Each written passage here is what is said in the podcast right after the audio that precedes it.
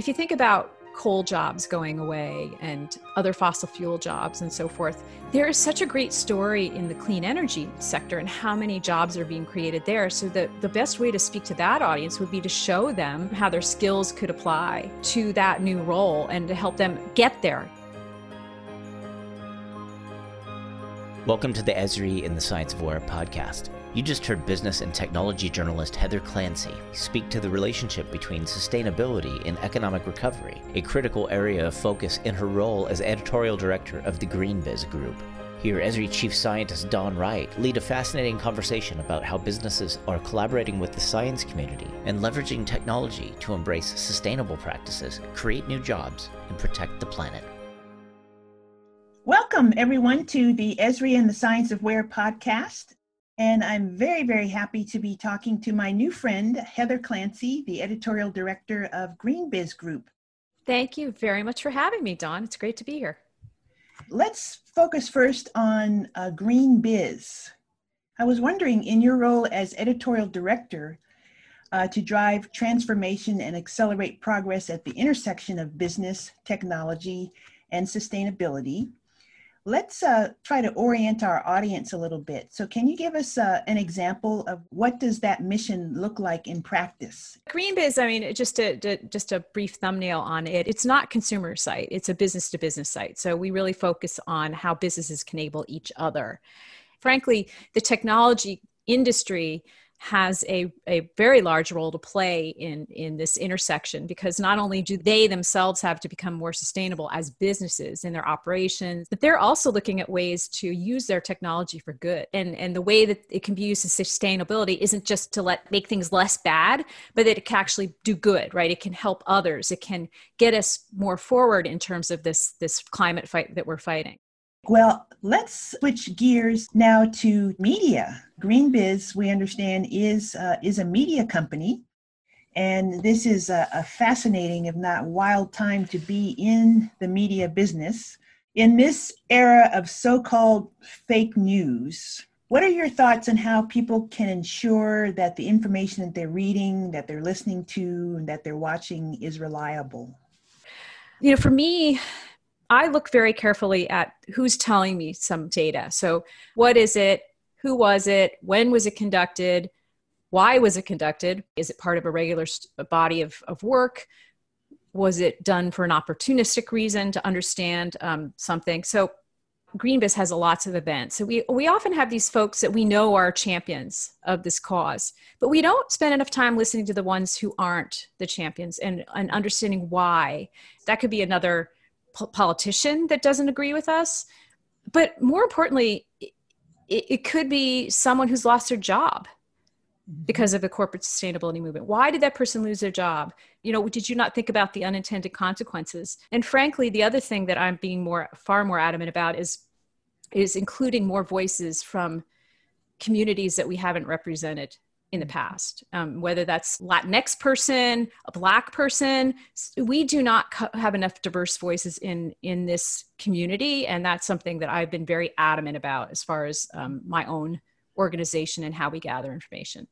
I love that you are a self-proclaimed technophile, planet lover, and entrepreneur fan.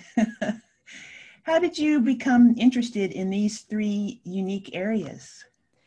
Um, so I, I've been involved in the technology world for a long time.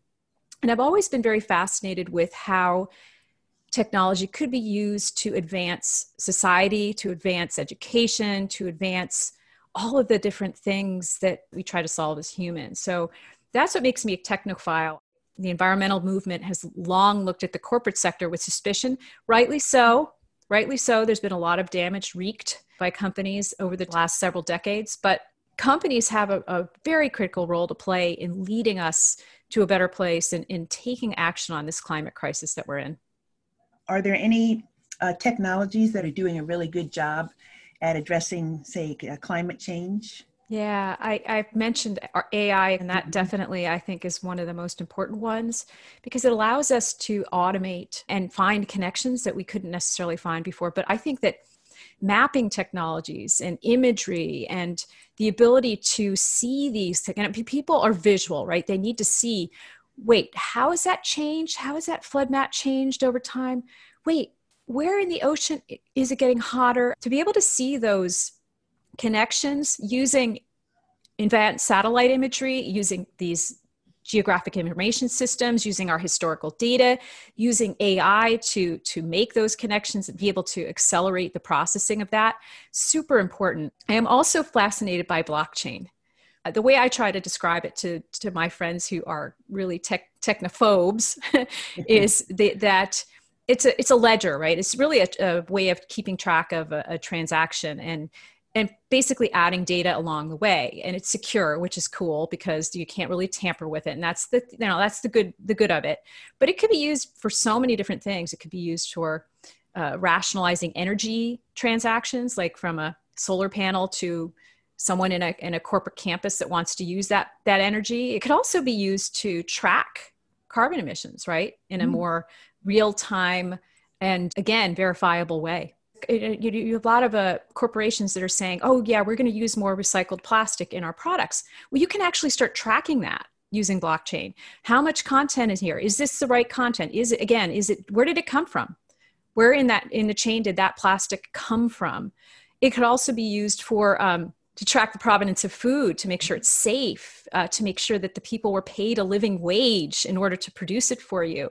Um, it could be used in fashion to, to help you know understand if a product is degrading take that product back. Again bring it back to the source recycle it recirculate it and put it back into a circular economy. So the tons of and probably the reason we're not hearing about it so much is probably it went through its hype cycle. Now it's in its proof point phase right? So people are piloting and trying to scale yeah. this and figure out where to go. Speaking of of business let's talk about uh, business and climate change because it's usually the case that where uh, great crises emerge, uh, great opportunities present themselves. And to that end, we recently had a great conversation with climate scientist Katharine Hayhoe, and she she made this point about the relevancy of climate change to people is really about relaying how urgent this issue is. What are your thoughts on this? How can we help to amplify the relevance for people, meeting them where they're at within the media ecosystem of GreenBiz. The environmental movement hasn't done a very good job of of making that link in the past. And, and that's really what the climate justice movement is really building out of. And it's been always divorced of the human impact. There is such a great story in the clean energy job sector and how many jobs are being created there. So the, the best way to speak to that audience would be to show them the opportunities and to show them how their skills could apply yeah. um, to that new role and to help them get there. There's so much disruption. There's so many millions of jobs that have been lost, some of which will never come back. And right now, one of the best stories would be where those jobs lie.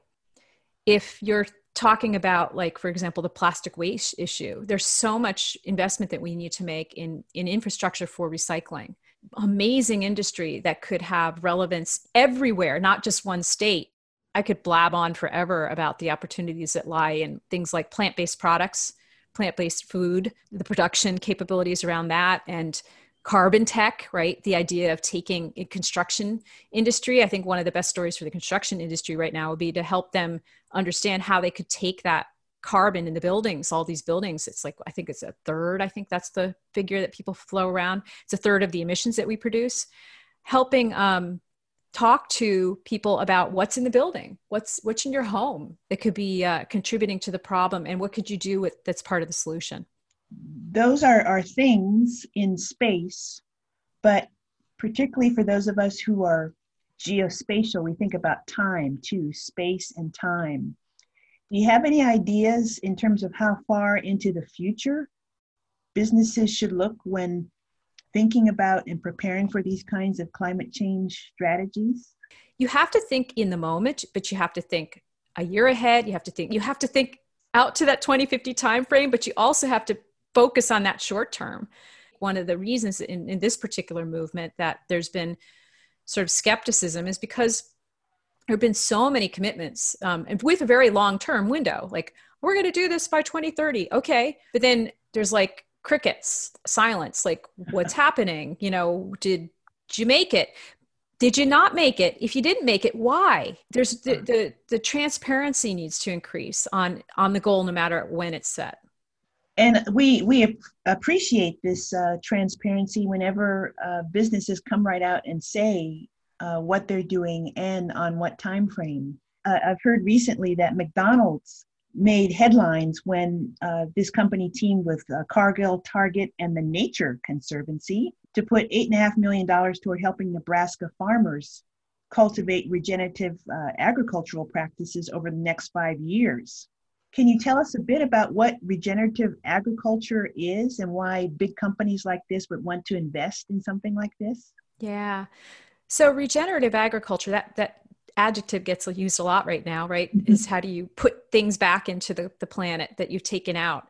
Um, but really, it means going back to practices that that are very familiar from our past. You know, no-till farming, cover crops, planting crops that uh, could put nutrients back into the soil, irrigating in a different way. But there's there's a lot of practices that are used by organic farmers that could be applied more holistically to larger fields. There's a movement right now in the food industry to do this because that also sequesters carbon. The more you do these things, the more carbon you can take out of the atmosphere and put into the ground. And um, one of the biggest uh, focus points for, for many companies right now is how do they remove carbon from the atmosphere. It's not just about emitting less. It's about how do you take this stuff out. And regenerative agriculture falls into the the category of nature-based solutions to this and that and that's one reason you see so many big companies investing so the the, the long-term vision and actually not so long-term i think this could be in place within the next year is a marketplace for carbon credits so a farmer could do these things on their land measure and verify that they've done them and get credit for for doing it and get a new source of income. And if you think about uh, an industry and a, a, a, sector of, of, the, of the economy that really could use some fresh infusion and, and investment in money, it would be the agricultural sector. I mean, the US farmers are, have been in a world of hurt. This year has been horrible for them, and this could be a new source of income. So that's why it's, it's pretty exciting. There is a new initiative which is gaining traction called the One Trillion Trees Initiative, and it's a, a tree planting initiative spearheaded by the World Economic Forum and American Forests and backed by our friends at Salesforce and Bank of America and cities like Detroit and Dallas, among many others. In your opinion, is planting more trees an effective response to climate change? It's not so much about planting new trees, it's about planting and cultivating where the forests are now. The thing that I like about the trillion trees movement is that it's got people focused on trees. The thing I don't like about it is, is you have all these people running out and planting trees where they aren't already. What we need to do is we need to look at those places that have been damaged by wildfires and figure out how to regenerate those places. We also need to look at our existing forests and find the ones that are understocked and do a better job of managing those. Can you give us an idea of what really is a true net zero pledge? Pretty much every major company that you could name has a net zero pledge now. So if you think about an organization called Trane Technologies, I don't know if you know them, but uh, they're big into the HVAC, so heating, ventilation, air conditioning, so forth, that kind of equipment. What is interesting about their strategy is they also have a, a commitment to removing one gigaton of carbon for their customers, right? So they're focused on how do they help their customers do that too. So they're looking at their technologies and and making fixes to their technologies that help their customers emit less. And then the other one that you have to look at if you're trying to follow and understand net zero is Unilever.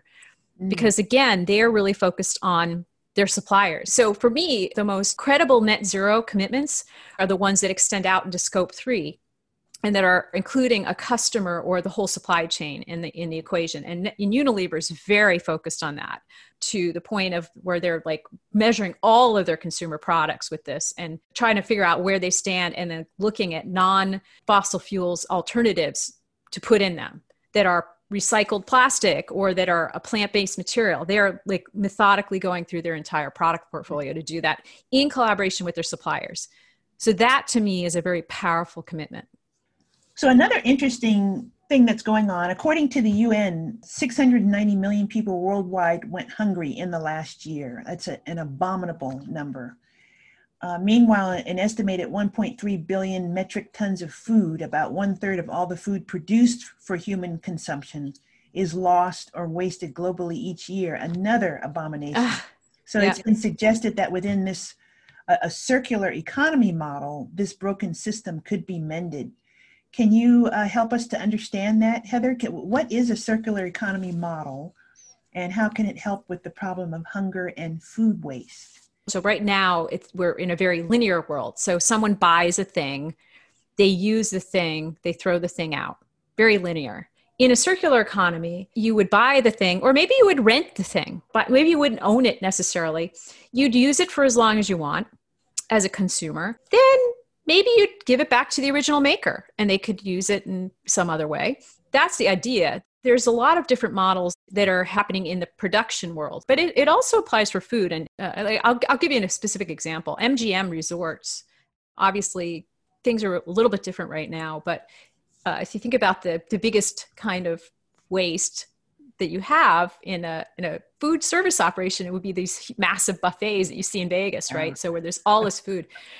So MGM has put to technology into its kitchens um, in many of its resorts that can flash freeze this food as it comes back off the, mm. the buffets which helps it get to places where they can be where it can be consumed. So in vegas for example it's it's coming back out of the out of the buffet areas and going into the kitchen and then get you know being prepared for food banks. You have to do things to make sure it's safe right? And that's part of the reason that you have to do something like flash freeze it but if you get around that obstacle there's so much that's possible so this is all very good. It's all very hopeful. And I'm wondering now if we can end on a hopeful, uplifting note.